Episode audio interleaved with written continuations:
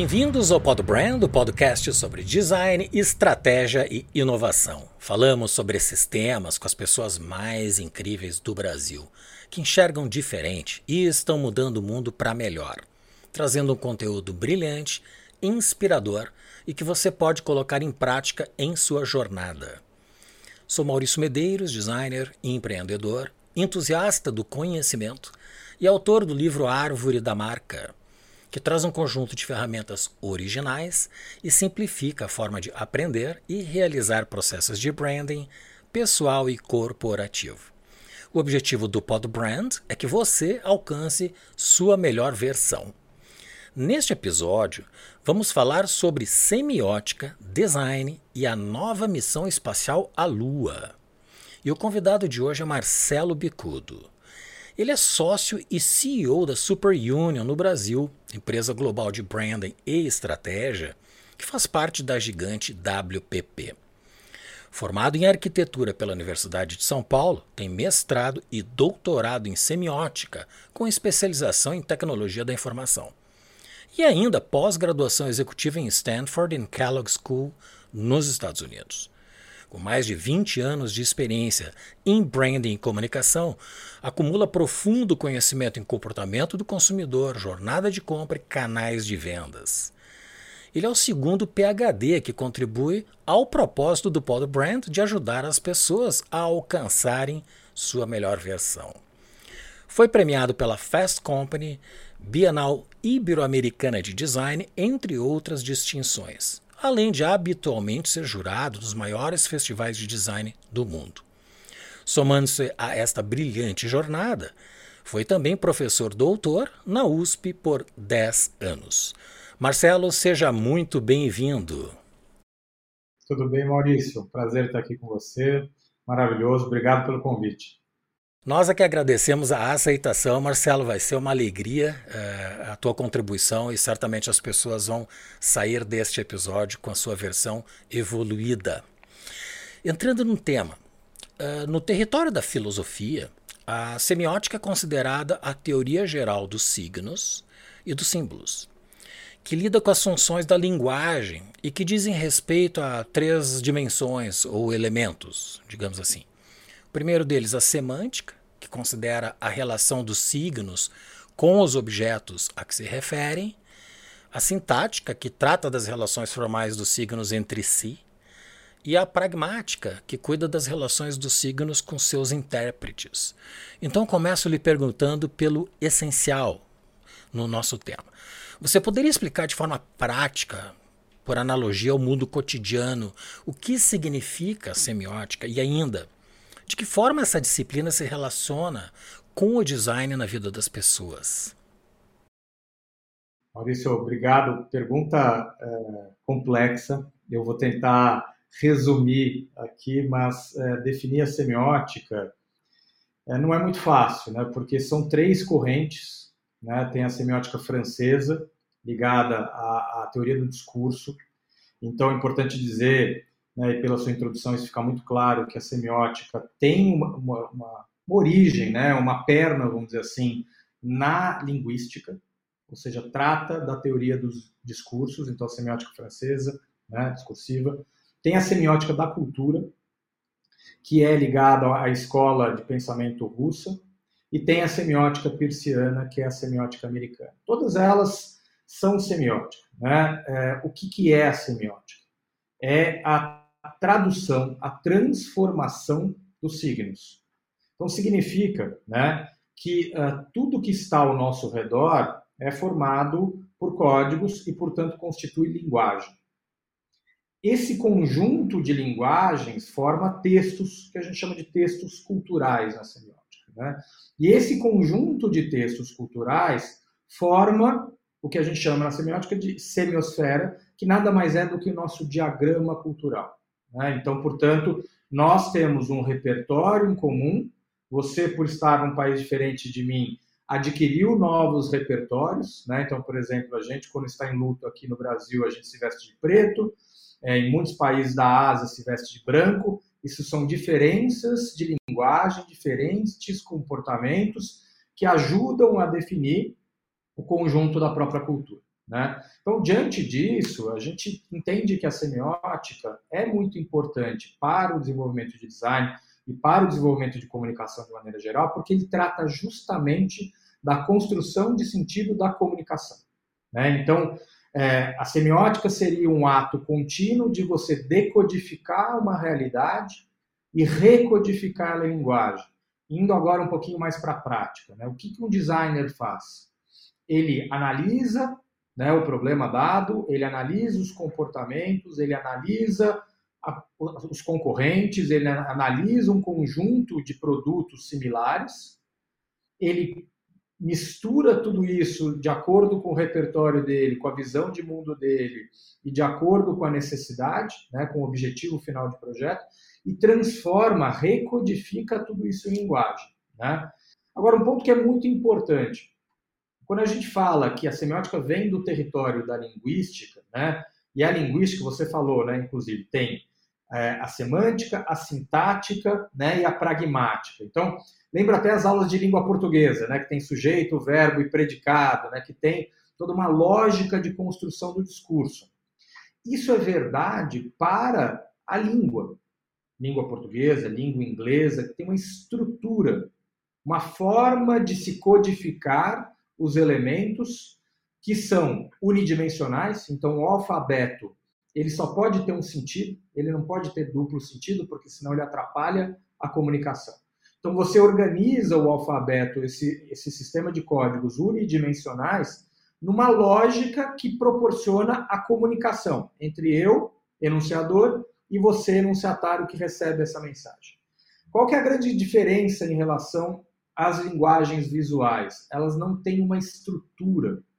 Elas têm o que a gente chama de estruturalidade, que é uma estrutura dinâmica. Então, se eu uso uma determinada cor num determinado momento, então, por exemplo, o semáforo é, vermelho para parar o carro, né, ele tem um significado.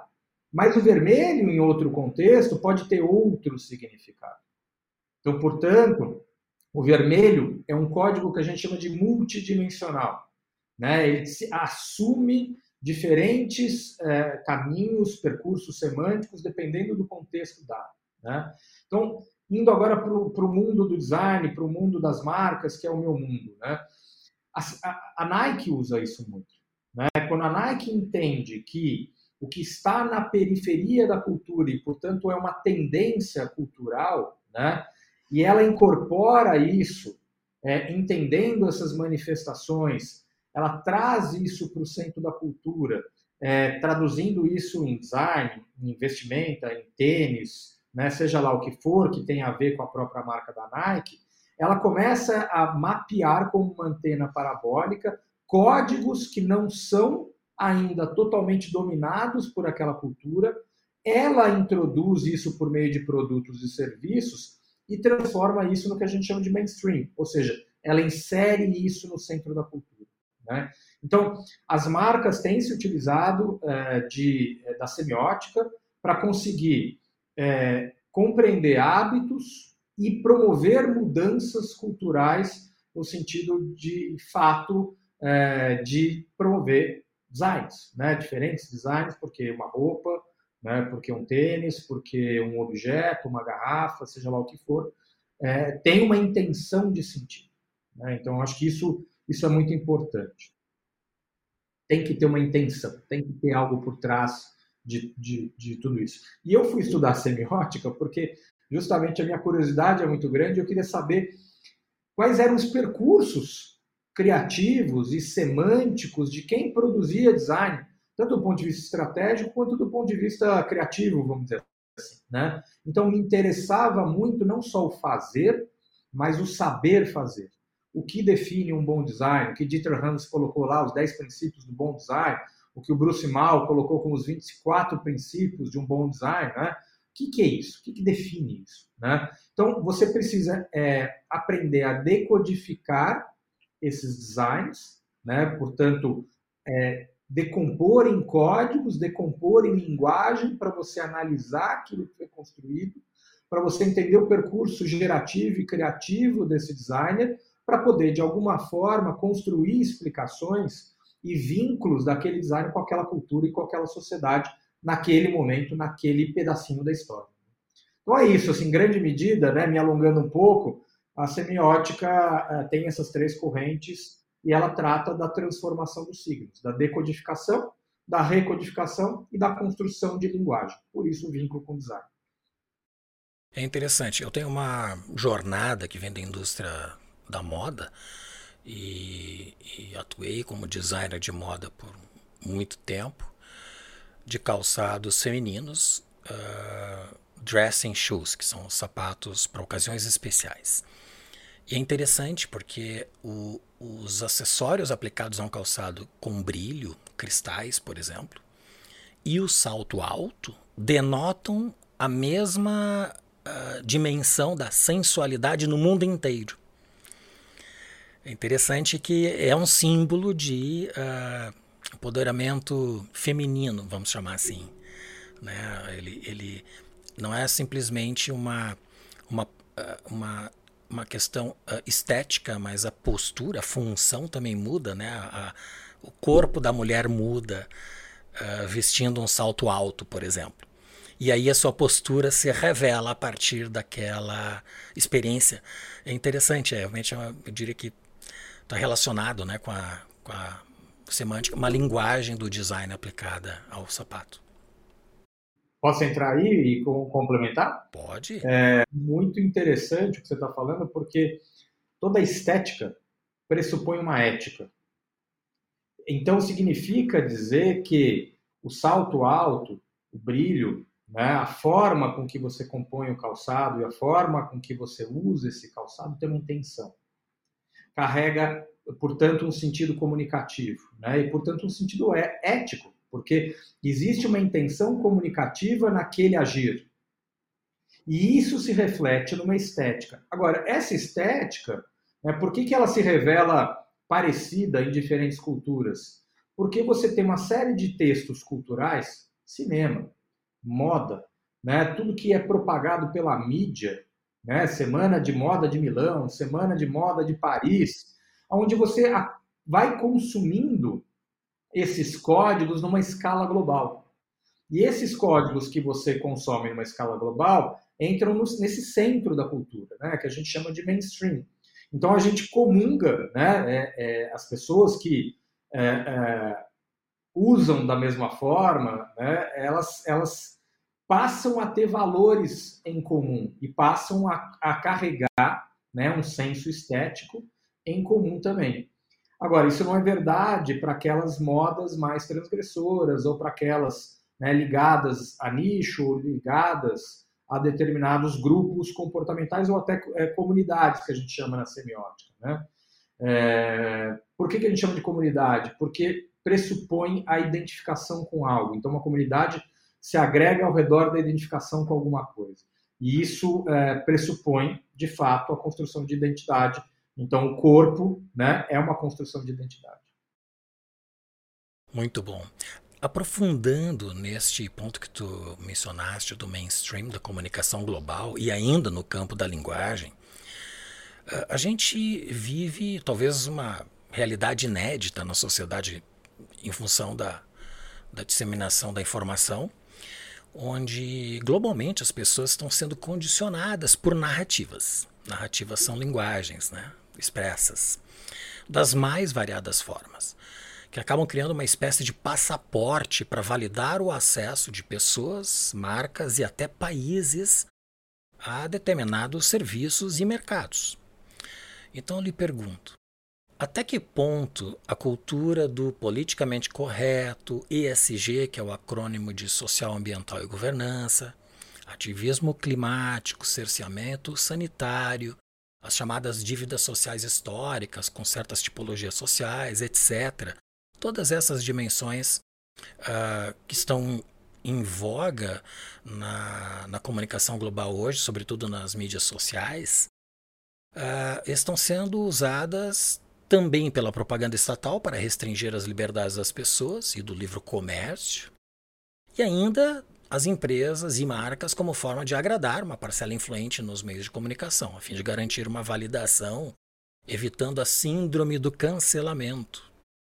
Ou, ou tudo isto não se aplica e o movimento global que eu considero síncrono, ele é genuíno para as pessoas, marcas e estados. O que, que, o que, que está realmente conduzindo esta narrativa global destes temas?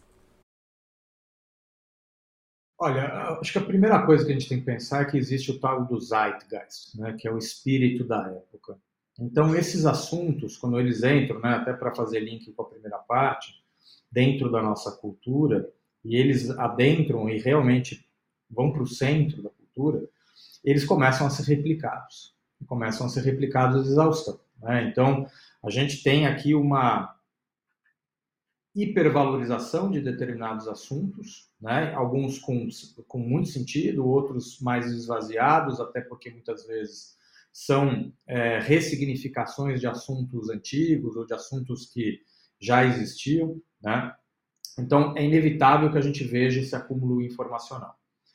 Um, um cara que eu gosto muito, que foi prêmio Nobel uh, de Física na década de 70, chama Ilia Prigogine. Ele uh, dizia que para todo grande acúmulo informacional, a gente espera um tipping point. Significa dizer que a gente está caminhando para um outro lugar. Né? A gente participou da COP27 agora, no Egito, com é, um projeto maravilhoso, que é o maior parque urbano, é, o maior parque enfim, é, é, dentro de uma cidade, na foz do rio Amazonas, é, tanto para tratar o esgoto né, que, da cidade de Macapá, que em grande medida é jogado in natura dentro desse delta do rio, uma série de questões e problemáticas urbanísticas é, e assim vai. É, e esse projeto ele foi reconhecido lá na COP como um dos grandes projetos é, do Brasil, porque as águas, eh, as áreas inundáveis são eh, extremamente relevantes eh, para a captura de carbono, para o meio ambiente e assim por diante. Né? Então, a gente entende que trabalhar né, olhando como o design pode modificar realidades no sentido não só da neutralidade de carbono, mas criar algo que seja é, além disso, né, algo que vá de fato é, criar um, um, uma transformação social uma transformação é, é relevante para a cultura como um todo, é bastante importante. Né? É, então, a gente tem em grande medida assuntos que estão é, perfazendo toda a nossa cultura, assuntos que são muito relevantes, que precisam ser estressados, né? E a gente percebe pela COP que a gente está numa mudança de paradigma mesmo que o que a gente produz, né, sem levar em conta a circularidade ou sem levar em conta né, o impacto que isso tem na natureza, começa a ficar mais caro do que produzir de maneira sustentável. Então a gente percebe que existe um movimento de fato, podemos chamar de reserva de mercado, né, que existe essa discussão né, sobre, sobre a imposição de determinados mercados a outros para que haja haja-se de maneira sustentável ou não, mas é uma realidade. Né? A gente, de fato, precisa lidar né, com, com, o impacto que a gente gera no planeta. Então, eu acho que tem assuntos que são muito importantes, um acúmulo informacional e, portanto, transformacional. A gente vê, eu acredito que a gente está vivendo um, tipo importante. Agora, não dá para colocar tudo no mesmo saco. Né? A gente tem assuntos que são importantes, assuntos que, em alguma medida, o ativismo e o excesso é necessário, né? porque para toda mudança de paradigma e cultural, você precisa, às vezes, ir lá na frente, até para retroceder um pouquinho. Né? E com isso você cria uma mudança cultural uma mudança social. Né? Eu acho que a grande transformação que a gente está vivendo, de fato, são duas. Né? É, a primeira é o que a gente está fazendo aqui, que eu chamo de narrowcast. Né? É, antigamente a gente tinha poucos emissores de comunicação, tipo as redes de televisão, né, os jornais, as revistas. E hoje a gente tem milhares de emissores de comunicação. Né? Não mais broadcasting, mas narrowcasting. Né? Ou seja, tem as suas audiências, elas são muito bem trabalhadas e, portanto, né, tem muita gente, muito emissor que não trata com a devida responsabilidade, muito diferente do que a gente faz aqui, né, com bastante responsabilidade, que você faz, acompanha seus episódios também, que não, não filtram, não validam, não entendem né, os conteúdos de uma forma importante na transformação de vidas e de pessoas. Então, o que está acontecendo, e aí eu vou para o segundo ponto, além do Narrowcast, é que se existe uma mudança de paradigma hoje, né, é que o paradigma muda a todo instante. Então, antigamente, né, eu fiz mestrado e doutorado, você, para defender uma tese, você tem que todo um processo de quatro anos né, para construir a tese. Aí você tem a validação daquela tese pelos pares, você participa de uma banca, e isso vai qualificando aquele conteúdo. Né? A nossa sociedade é muito rápida, muito dinâmica, então esses conteúdos eles passam é, por uma filtragem outra, ou muitas vezes nem por filtragem, nem por validação. Então, se tem uma mudança de paradigma, é que os paradigmas mudam a todo instante. Então, é, é, é, é bastante complexo você navegar nesse meio e separar o que é uma informação que tem relevância, que tem validade, do que é uma informação que não tem a sua validade. Daí as fake news, daí todas essas questões que estão aparecendo, que são é, é, prejudiciais né, a, a, ao Estado de Direito, ao Estado democrático, etc., porque elas criam desinformação e porque elas criam né, um questionamento que muitas vezes não é legítimo. Né? Não é legítimo quando há violência, não há legítimo, legitimidade quando a gente de fato é, é, é, ataca o outro e, e, quer mudar completamente o sistema democrático. Né? Então, acho que é uma pergunta boa, né? mas é uma pergunta que a gente vai responder ao longo do tempo que a gente está muito imerso. Né? A gente não sabe para onde vai tudo isso que está acontecendo e toda essa movimentação aí do ponto de vista da informação sendo trabalhada é, de uma maneira mais dirigida. E as marcas também estão sendo bastante afetadas quando se posicionam com certa contrariedade a um determinado uh, grupo de pensamento social, enfim. O exemplo da Balenciaga, recentemente, que fez uma campanha com uma criança e um urso de pelúcia que estava vestido com um traje de sadomasoquismo. Uh, eu, particularmente, não considerei que que aquilo fosse proposital, com, com, com o intuito de, de criar uma relação com pedofilia. Por outro lado, uh, eu respeito, e é para isso eu acho que a informação ela tem que ser válida para todo mundo. Eu respeito que existem outras opiniões, enfim, e, e aí uh, uh, muitas pessoas se consideraram,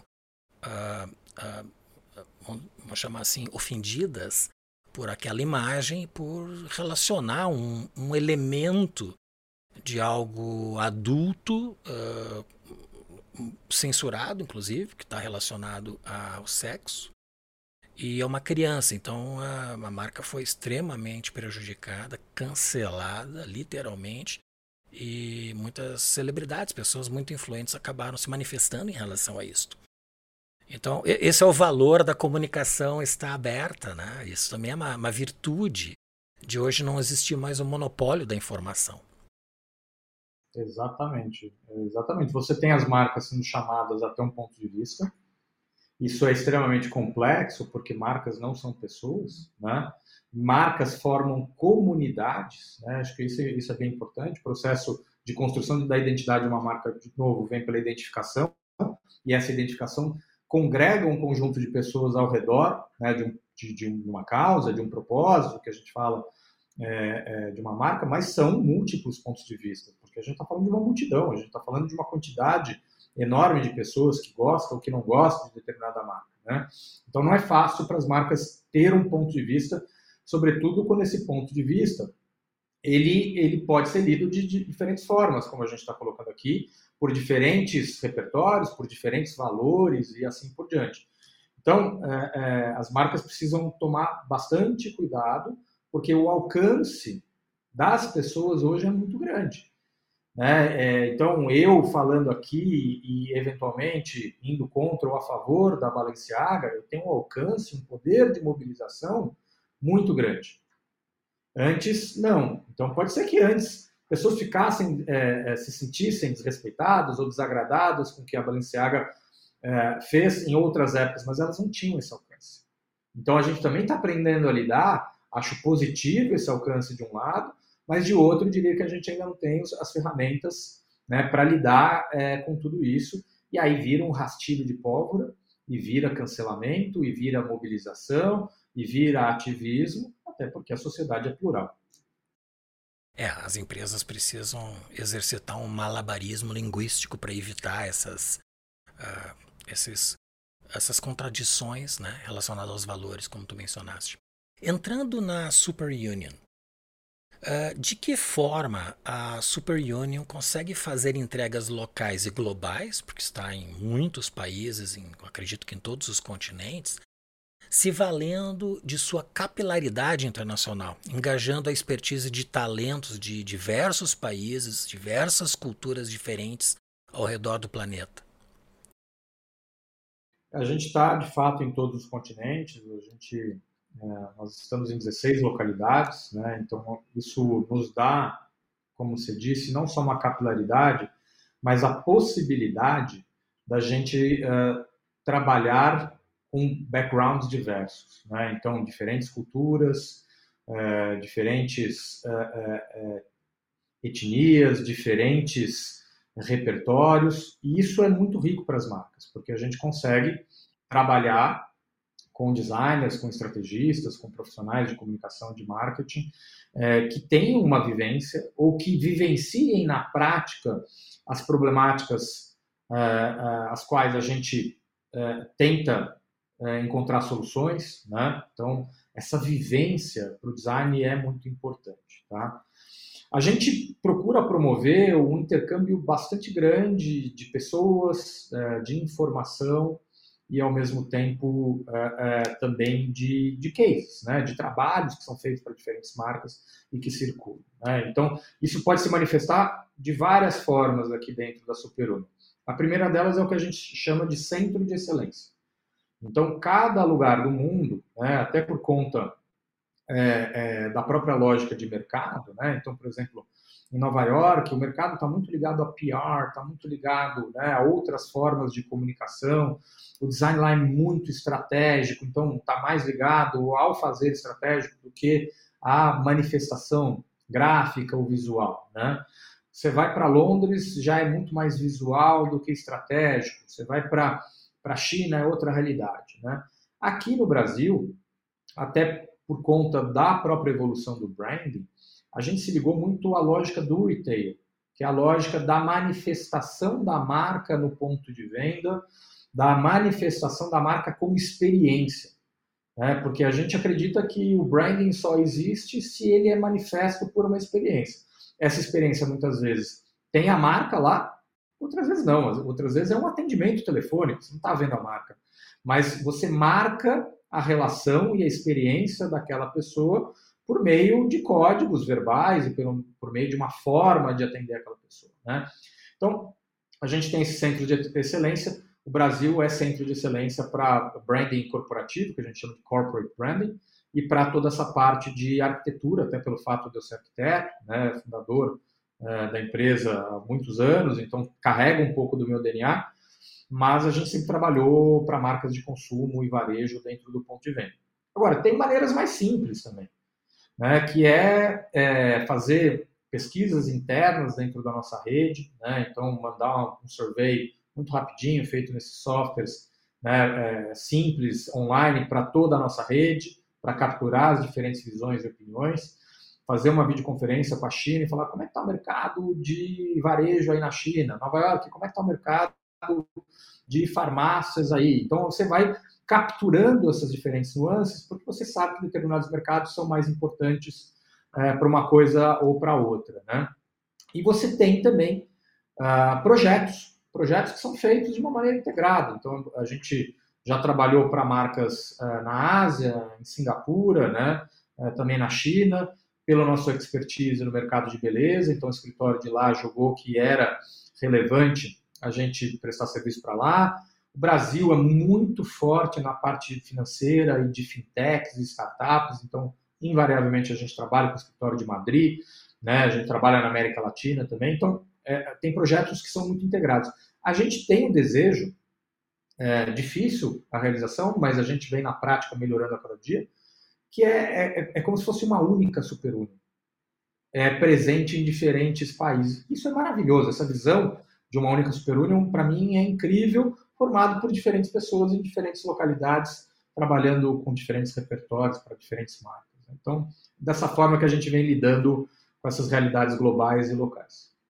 É, isso é bacana, porque também facilita o rollout de clientes globais, né? Que, que estão presentes em vários países ou no mundo inteiro.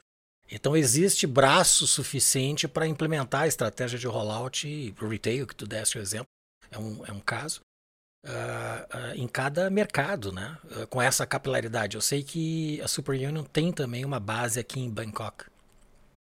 Sim, exatamente. Então isso acontece mesmo na prática. Né? Então a gente trabalha para marcas globais como Heineken, como a Bank of America, como outras aqui no Brasil às vezes criando, né? Então a gente tem marcas nacionais aqui como Skin, como outras marcas que são relevantes dentro do portfólio da Heineken, mas outras vezes colaborando com o nosso escritório de Amsterdã, que está no headquarter da Heineken. Então isso também é, é importante você trabalhar em conjunto, em alguns momentos fazendo rollout, em outros momentos colaborando ou mesmo criando uma marca local, uma realidade mais local. Excelente. Quais são os próximos passos na estratégia da empresa para fazer frente à competitividade cada vez mais acirrada na oferta de serviços globalmente? A nossa estratégia está muito ligada à estratégia do grupo WPP. Por que, que eu digo isso? Porque o grupo, é, em determinada medida, né, é, na gestão anterior do Sir Martin Sorrell, né, que foi principal, principal propagador e, de certa maneira, fundador do grupo, tinha uma visão mais ligada à market share, uma visão mais ligada à ampliação né, do portfólio de marcas do grupo. Então, ele comprava muitas agências para ampliar a sua atuação no mercado. Daí que o grupo é o maior grupo de comunicação né, de agências do mundo. Né? São 18 bilhões de dólares, é uma empresa bastante grande muito fracionada até 3, 4 anos atrás, em muitas, muitas marcas. Né? Ogilvy, é, Thompson e outras marcas. O grupo, de alguns anos para cá, né, dentro da nova gestão do Mark Reed, mudou a sua estratégia. A estratégia ela passa a ser uma estratégia de consolidação, porque os clientes querem cada vez mais se relacionar com menos agências. Esse é um ponto. Segundo ponto é que os problemas dos clientes são cada vez mais complexos. Então, eles pressupõem equipes interdisciplinares. Então, não é mais uma questão de ser agências diferentes com expertises diferentes. A questão é ter expertises diferentes dentro de uma mesma agência. E com isso, você tem uma equipe interdisciplinar para lidar com aquele problema complexo, né? deixando ele mais fácil, criando interfaces aí com os consumidores mais simples. Né? Então a gente está vivendo exatamente esse momento dentro do grupo. Isso, a Super Union é fruto de uma fusão de algumas empresas dentro do grupo WPP há quatro anos atrás, onde a Brand Union, é, que era uma empresa global importante também de branding, foi a consolidadora desse movimento. E agora a gente passa por mais uma fusão. A gente uh, junta a Super Union com a Design Bridge, que é outra empresa do grupo, a Super Union mais focada em branding e a Design Bridge mais focada em design. Cria-se um grupo chamado Design Bridge and Partners. Aqui no Brasil, nós manteremos a marca Super Union. Né? Então, imagine como se fosse uma mini holding. Né? Você tem Design Bridge and Partners, aí você tem debaixo a marca Super Union e a marca Design Bridge. Isso vai acontecer. Design Bridge fica mais focada em uh, consumer branding, e a Super Union nas áreas de atividade delas, é, dela hoje em dia, que é corporate branding, que é toda essa parte de experiência de marca. Né? É, com isso, o design volta mais para o centro. Olha como o mercado é cíclico também, né? O design no Brasil, ele de certa maneira dá lugar ao branding, porque incorpora o componente estratégico, mas agora a gente volta a falar em design. Mas design como estratégia, né? Design como, como uh, uma palavra no sentido aumentado, né? Tem design thinking, tem design sprint, tem vários né, é, entendimentos aí de design. E a gente está desenhando o portfólio para isso. Né? A gente já tinha uma atuação muito forte em design arquitetônico, podemos dizer assim, em design gráfico, né? E a gente expande para design de produto e para design de serviço, que complementam essa lógica de experiência. O design de serviço seria mapeamento é, das jornadas operacionais, de certa maneira, de relacionamento com o seu consumidor, para que você possa desenhar uma experiência, seja num produto digital, seja numa loja física, seja dentro de uma lógica de multicanalidade, para que você efetivamente consiga é, dar conta de trabalhar o design ao longo da jornada desse consumidor e do relacionamento desse usuário com uma determinada marca. Então a gente está trabalhando no movimento aí de elasticidade do nosso portfólio, não só fruto dessa fusão, mas fruto de uma visão de que o design é cada vez mais estratégico. A Design Bridge e a Super Union vão trabalhar de forma integrada, então.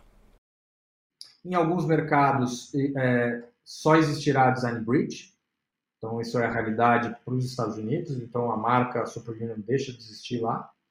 É, então passa a virar Design Bridge and Partners. O One Partners é importante porque abre a ideia de ecossistema para a gente, né? ou seja, de parcerias, de uma extensão de atuação por meio de outras marcas, parceiros e assim vai. E uh, no Brasil a gente vai manter as duas marcas. Então cada mercado tem uma realidade distinta de acordo com a reputação, de acordo com a, a maturidade da marca em cada região. É, atuar em rede é, é, é uma estratégia vencedora mesmo. O grupo WPP ele está construindo um campus em São Paulo que irá reunir ah. as 26 agências, me parece que 7 mil pessoas sobre o mesmo teto aí no Brasil. Qual é o investimento desse projeto e quando ele vai ser inaugurado? Me parece que Milão, Nova York ou Chicago já inauguraram, né? Praga. Já tem algum, né? já tem em Amsterdã também, enfim. Então tem várias localidades, é, já temos, a gente até ajudou a desenvolver no Chile, na Argentina também já tem, e o Brasil ele fica pronto em até, até três anos. Tá? Então, ele já está sendo construído ali na Vila Leopoldina, é, perto do Ceasa, perto daquela região ali de Altos Pinheiros, lá em São Paulo. É, uma, é, é enorme, né? Você pode imaginar, para caber 7 mil pessoas, é, é muito grande. O grande barato vai ser essa visão né, de que somos WPP e, portanto, pertencemos a uma entidade. Então, essa ideia de pertencimento, para mim, é muito relevante dentro desse processo. O segundo ponto que é muito relevante é a ideia de colaboração. Então, uh, estimular que as agências do grupo colaborem mais entre si, né, é, dividam mais os clientes, trabalhem de maneira mais integrada para as marcas. Então, o espaço ele é pensado não não só, e menos até com estações de trabalho, mas mais com espaços de colaboração, de workshops, de discussão, porque a gente quer é, é, trabalhar né, de uma maneira a, a, trocar, eu brinco, né, tem um livro, até posso indicar no final, que chama Emergência, do Steven Johnson. E ele, ele chama assim Emergência, o que formigas, cérebros e cidades têm em comum. E a ideia de emergência é uma ideia de uma manifestação bottom-up, né? ou seja, uma manifestação espontânea. E ele diz que as formigas, por que, que elas passam uma por cima das outras? Porque elas trocam feromonos, que é um, um hormônio, elas se comunicam dessa maneira. Então, quando alguma acha comida, ela volta pelo caminho dela, vai passando por cima das outras formigas e vai indicando qual, qual que é o caminho. Então, é, fazendo uma analogia, a gente quer encostar um no outro, a gente quer se relacionar para que a gente troque o máximo possível de informação. É muito interessante, porque isso vai criar um hub de inteligência exponencial, né? São 7 mil talentos reunidos no mesmo espaço. Isso certamente potencializa muito mais resultado sinérgico entre clientes, as agências. Né? E para os clientes que vão lá também, e que vão participar Sim. de workshop. Então, essa imersão é muito rica. Sim. Entrando num tema futurista aí, a NASA, Agência Espacial, na verdade, Agência Nacional uh, de Administração Aeronáutica e Espacial dos Estados Unidos, ela lançou um ambicioso projeto chamado Artemis, que a, a, a missão Artemis 1 retornou no dia 12 de dezembro a primeira cápsula que circundou a Lua e que este projeto levará novamente astronautas a pisarem na Lua depois de 55 anos. E que tem como objetivo a primeira presença de longo prazo para explorar cientificamente, adquirir know-how, uh, para levar os primeiros astronautas a Marte num futuro próximo. A Super Union está trabalhando neste projeto com a NASA, e isso desperta uma curiosidade intelectual enorme. Aí eu te pergunto, em quais dimensões do projeto Artemis a Super Union está atuando e quais soluções os designers brasileiros estão criando para o êxito dessa missão? Primeiro que trabalhar com a NASA é um projeto de infância, né? Você tem, quem nasceu, que nem eu, na década de 70, tem um vínculo emocional uh, com a NASA, porque no final da década de 60 o homem pisou na Lua e você tinha uma série de programas espaciais acontecendo, então se vestir de astronauta e você emular uma viagem à Lua, etc., é, de fato faz parte da infância de quem nasceu uh, nesse período. Né? É, de lá para cá, muito se esvaziou nesse é, de sentido, né? porque a gente teve lá o, o, episódio da Challenger que explodiu, né? se de certa maneira se desmobilizou uh, as viagens espaciais, então as gerações seguintes são gerações que acabaram por construir pouco vínculo com a marca NASA. Mais recentemente, uh, você tem a Blue Origin do Jeff Bezos surgindo, a SpaceX do Elon Musk surgindo, e reativaram esse sonho, que é um sonho coletivo, que está impregnado na nossa memória celular, que é de aprender a viver é, ou frequentar ou visitar outros planetas uh, uh, dentro e fora do sistema solar. Né? Então, o nosso trabalho foi, de um lado, resgatar o vínculo emocional que se tem com a marca NASA, em segundo lugar, criar o projeto uh, Artemis. E o que, que é o projeto Artemis? Obviamente, o próprio nome é simbólico, né? Uh, porque ele vai levar o homem a pisar novamente na Lua. Mas mais interessante do que isso é que a primeira mulher vai pisar na Lua. Por isso que chama Projeto Artemis, inclusive. E, e essa é, pisada na Lua, vamos dizer assim, vai criar um entreposto para as primeiras viagens a Marte. Então, é um projeto extremamente ambicioso, é um projeto que a gente ajudou não só a conceber toda a identidade né, gráfica do projeto, que eu vou mostrar, é, mas toda a parte estratégica. Então, a gente tem aqui o nosso uh, grande propósito né, de retomar essas viagens à Lua que é, de fato, você ativar na memória celular de cada um, né, nessa, nessa memória ancestral de cada um, é, o desejo de aprender a viver é, em outro planeta. Isso é e a incrível. partir dele, é, é, é, é, inspirador e me arrepia participar de um projeto como esse. Né? Porque o que, que é mais importante num processo de branding? O que a gente chama de storytelling. Então, a gente, a partir desse propósito, começou a articular por que, que a gente vai. O que, que mobiliza o ser humano a ir a uma viagem à Lua? E não só por que, que a gente vai, mas como a gente vai. E qual o impacto que isso tem né, no ser humano, qual o impacto que isso tem numa Terra em constante transformação e nas gerações futuras. Então, ele é um projeto onde a gente conseguiu mapear quem são esses atores, quem são esses mobilizadores, e como é que a gente constrói vínculos comunicativos com essas pessoas, né? criando uma estratégia de segmentação, mas é quase que uma lógica de roteirização. Né? Todo mundo diz, e é verdade, né? que os roteiros da Disney, 90% dos roteiros são iguais. Né? Tem a jornada do herói, do Joseph Campbell, você tem aquela lógica né, do, do, do protagonista e do antagonista, do conflito que se cria entre essas duas entidades, dos coadjuvantes que participam dessa história, de como você cria um clímax e um desfecho para essa narrativa. Então, a gente trabalhou em tudo isso. Né? Então, a gente criou, de fato, uma série de diretrizes de é, branding visual, verbal, é, é, em movimento, sensorial, para contar essa história. E isso culmina numa série de ativações de marca. Então, quais são os pontos de contato prioritários e como é que a gente, de fato, consegue ativar né, é, é, o emocional e o racional dessas pessoas contando tudo isso.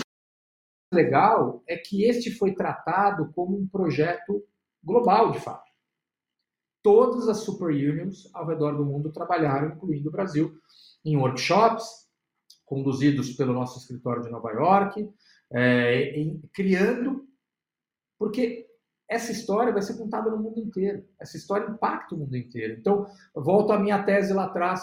A gente precisa trabalhar com pessoas do mundo inteiro, brasileiros, pessoas da Argentina, pessoas dos Estados Unidos, de Nova York, né, de Singapura, é, do Japão e assim vai, da Europa, né, como um todo, para que cada um se sinta representado nessa história linda que é aprender a viver em outras localidades. Olha que maluquice, a gente está discutindo como é viver em outros planetas. Né? É, eu acompanhei ao vivo, agora no dia 12, a, a, o splashdown, né, que é a, a, a aterrissagem, vamos chamar assim, no mar da cápsula que fez parte dessa Artemis 1, que foi a primeira fase, que serão três, me parece, em 2024. Então é que levarão astronautas a pousar na Lua, correto? Exato, exatamente. 2030 tem uma série de preparações, o ciclo é muito longo, de fato, mas já muito mais curto pelas evoluções que a própria SpaceX fez também. Mas 2024 teremos o homem e a mulher de volta à Lua. É, eu quero recomendar quem curte ciência, sobretudo a ciência do espaço. Existe um canal aí no Brasil que, se chama Space Today, do Sérgio Sacani. O Sérgio me parece que ele é PhD também, na área espacial, enfim, astronomia. Uh, e, e, tem um conteúdo incrível, uh, elaborado, mas ao mesmo tempo traduzido para uma linguagem dos comuns, né? E ele acompanha absolutamente tudo no mundo que está relacionado a, ao estudo uh, do espaço. Então eu recomendo a todos, é um canal no YouTube, Space Today, ou pelo nome Sérgio Sacani. Uh, excelente. Tu queres apresentar algo, correto? Então, nós temos aqui uh, o projeto né, da, da, que a gente fez para Artemis, onde aqui eu estou mostrando mais toda a parte de identidade visual, uh, e a gente vê que é um sistema aqui, obviamente é um resumo do resumo do resumo, né? mas é um sistema que olha para o visual, olha para os diferentes sentidos, então sonoro, tátil e outros sentidos, e para o verbal também muito forte, né? Porque como eu estava dizendo, quando a gente é, começa a entender que essa história precisa ser comunicada para diferentes localidades ao redor do mundo, para diferentes pessoas, para os mais céticos, para os que acreditam na ciência, para os que uh, uh, advogam e são provocativos, né, a gente chama de advogados do diabo aqui no Brasil, que provocam. Né? Então, a gente constrói todas essas narrativas e direciona é, essa história sendo contada como se fosse um roteiro mesmo, né? como uh, tendo agentes, protagonistas, antagonistas, como eu disse, e de fato essa, essa narrativa atingindo o clímax ali em 2024, onde a mulher pisará na Lua pela primeira vez e o homem uh, voltará à Lua. Né? Então a gente criou toda a identidade, toda a estratégia e todo o propósito é, de como a gente vai é, trabalhar Artemis ao longo do tempo. Mas é isso de uma forma bastante resumida aqui e em poucas imagens. É, eu achei muito bacana a tipografia que vocês criaram para o pro projeto, é linda. Muito bom, uh, uma grande surpresa esse projeto. Fico feliz de saber que existem talentos e designers brasileiros trabalhando na, nesse projeto, na estratégia desse projeto. Bem, a gente chegou no momento do pinga-fogo. São três perguntas que eu faço a todos os convidados. A primeira delas: quais são as virtudes do empreendedor de sucesso? De certa maneira, a primeira delas é uma certa irresponsabilidade. Né? A gente faz as coisas sem necessariamente querer chegar em algum lugar. Essa é a principal é, característica de um empreendedor. O empreendedor curte mais a jornada do que, de fato, chegar em algum lugar. Isso é importante, porque se a gente quer chegar em algum lugar, isso cria uma angústia, isso cria frustrações, e eu acho que o empreendedorismo ele não acaba nunca. Né? Segundo ponto para mim é curiosidade. Assim, você precisa ser um infinite learner, você precisa aprender constantemente e ter alguma coisa dentro de si a ser aplacada, a ser solucionada. E é a própria jornada do empreendedorismo que acaba aplacando né, essa, essa curiosidade. Né? Não é fácil, então disciplina é bastante importante. É, não, muitas vezes você não tem um chefe, você tem a realidade se impondo, então você precisa fazer um pouquinho a cada dia. Né? Aquela coisa do last minute não funciona muito bem. Então, você tem que ter essa disciplina.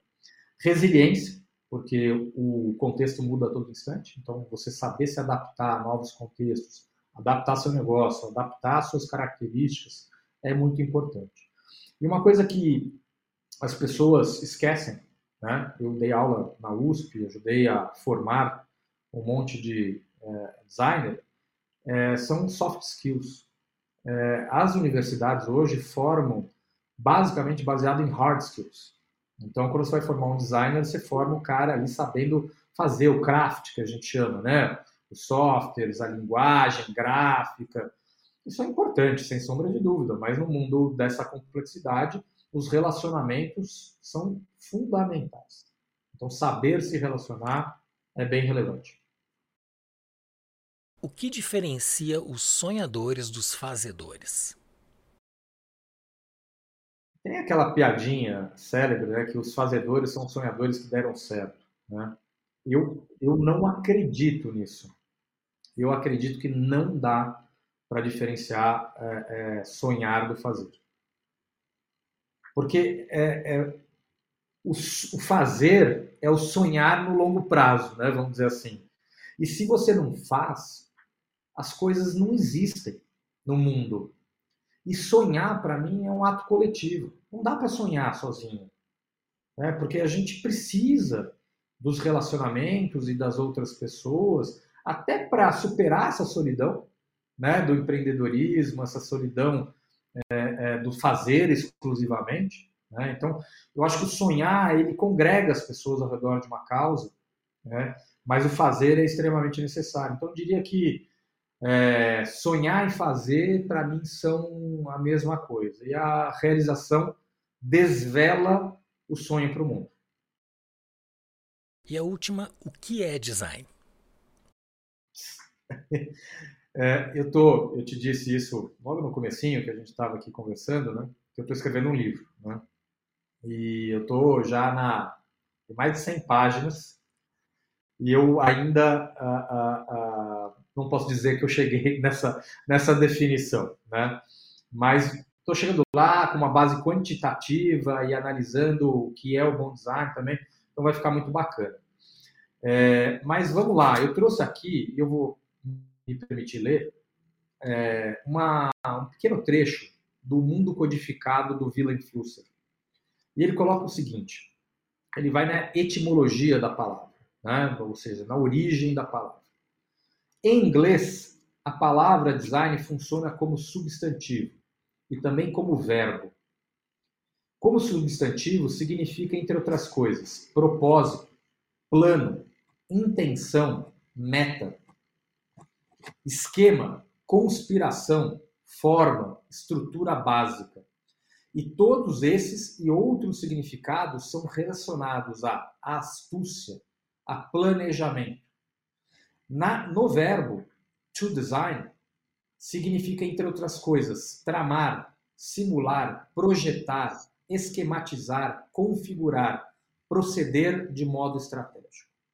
Então, eu faria a seguinte afirmação: design é, antes de tudo, o processo de construção de sentido, não é o produto final.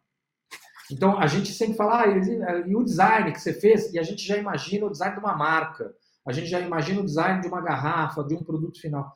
Mas o design é o processo de construção dessa garrafa, o processo de construção dessa marca. Então, design é, antes de tudo, estratégia.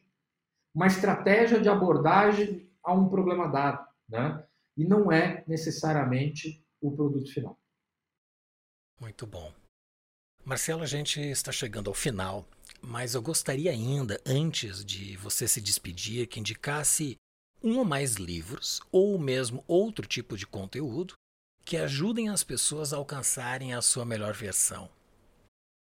Muito bom. Eu, eu não consigo me restringir a um, então eu trouxe alguns livros aqui. Excelente. Excelente. Mas vamos lá. Dois livros que são uh, uh, bem relevantes para entender design no mundo de hoje. Um deles é o do Bruce Mal, um grande designer, é, que se chama MC24, ou Bruce Mal's 24 Principles for Designing, onde ele traz toda essa vivência dele e projeta o mindset dele em princípios de design. Ou seja, ele está dizendo, olha, o design deveria ser assim. De certa maneira, isso se relaciona com os 10 mandamentos lá, os 10 princípios do Dieter Hans, né, que a Brown usou, que a Apple usa e assim por diante. Outro livro que eu já mencionei aqui é do Steven Johnson, que se chama Emergência, a dinâmica de rede em formigas, cérebros e cidades. É, um livro que eu acho que é fundamental para entender semiótica se chama Mil Platôs, do Gilles Deleuze, que é um filósofo francês que trabalha essa ideia é, de design é, em rede, construção do mundo em rede. Né? E um livro fundamental para a gente abordar a questão das uh, soft skills é Accountability no Trabalho, como comprometer-se cumprindo o prometido e conseguir que os outros façam o mesmo, que é da Carolyn Taylor, que é uma grande é, estudiosa, é, psicanalista é, das relações de trabalho. Então, são esses os livros. E o último, Onde Aterrar, do Bruno Latour, que discute justamente qual que é o papel do ser humano no antropoceno, que a gente está entrando numa nova era onde o ser humano tem um papel preponderante em relação à natureza e a gente precisa assumir que nós ah, somos mais uma espécie dentro do planeta. Existem outras milhares de espécies que a gente precisa aprender a dividir de maneira igual eh, o nosso ecossistema, o nosso planeta. Só reforçando que todos esses livros que tu estás indicando estarão com link no site podbrand.design para que as pessoas possam acessar de forma mais fácil e que as levarão direto à Amazon. Marcelo, eu quero te agradecer muito a presença hoje no Pod Brand. Foi uma, uma experiência incrível, uma jornada maravilhosa. Como é bacana escutar pessoas inteligentes. Eu fico muito feliz pela tua aceitação e por ter trazido todo esse conteúdo que certamente as pessoas vão utilizar na prática da sua jornada. Maurício, eu que agradeço. Minha vida, meu propósito é conciliar teoria e prática. Então, fui para a academia, mas dirijo aqui o escritório da Superúnia no Brasil há muitos anos já, porque sem o fazer e sem o sonhar não é possível a gente viver, né? Então, para mim é um prazer dividir certamente o pouco que eu aprendi ao longo dessa jornada. Muito obrigado. Eu te convido a comentar e a avaliar este episódio, fazer sugestões, propor novos temas e também enviar suas perguntas. Visite o nosso site podbrand.design. Teremos sempre a programação atualizada, recomendação de livros como estes que o Marcelo nos indicou e muito mais. Você pode enviar suas perguntas através dos comentários aí embaixo ou então pelo e-mail hello@podbrand.design. É você influenciando o podcast. E se você chegou até aqui melhor do que entrou, compartilhe com as pessoas que curtem o conhecimento. Se inscreva em nosso canal e clique em gostei ou não gostei. Isso nos ajudará muito para que mais pessoas recebam este conteúdo e alcancem sua melhor versão. Agradeço muito a presença do Marcelo Bicudo e em especial a você que nos acompanha. Nos vemos no próximo episódio do Pod Brand, o podcast do design. Thank you.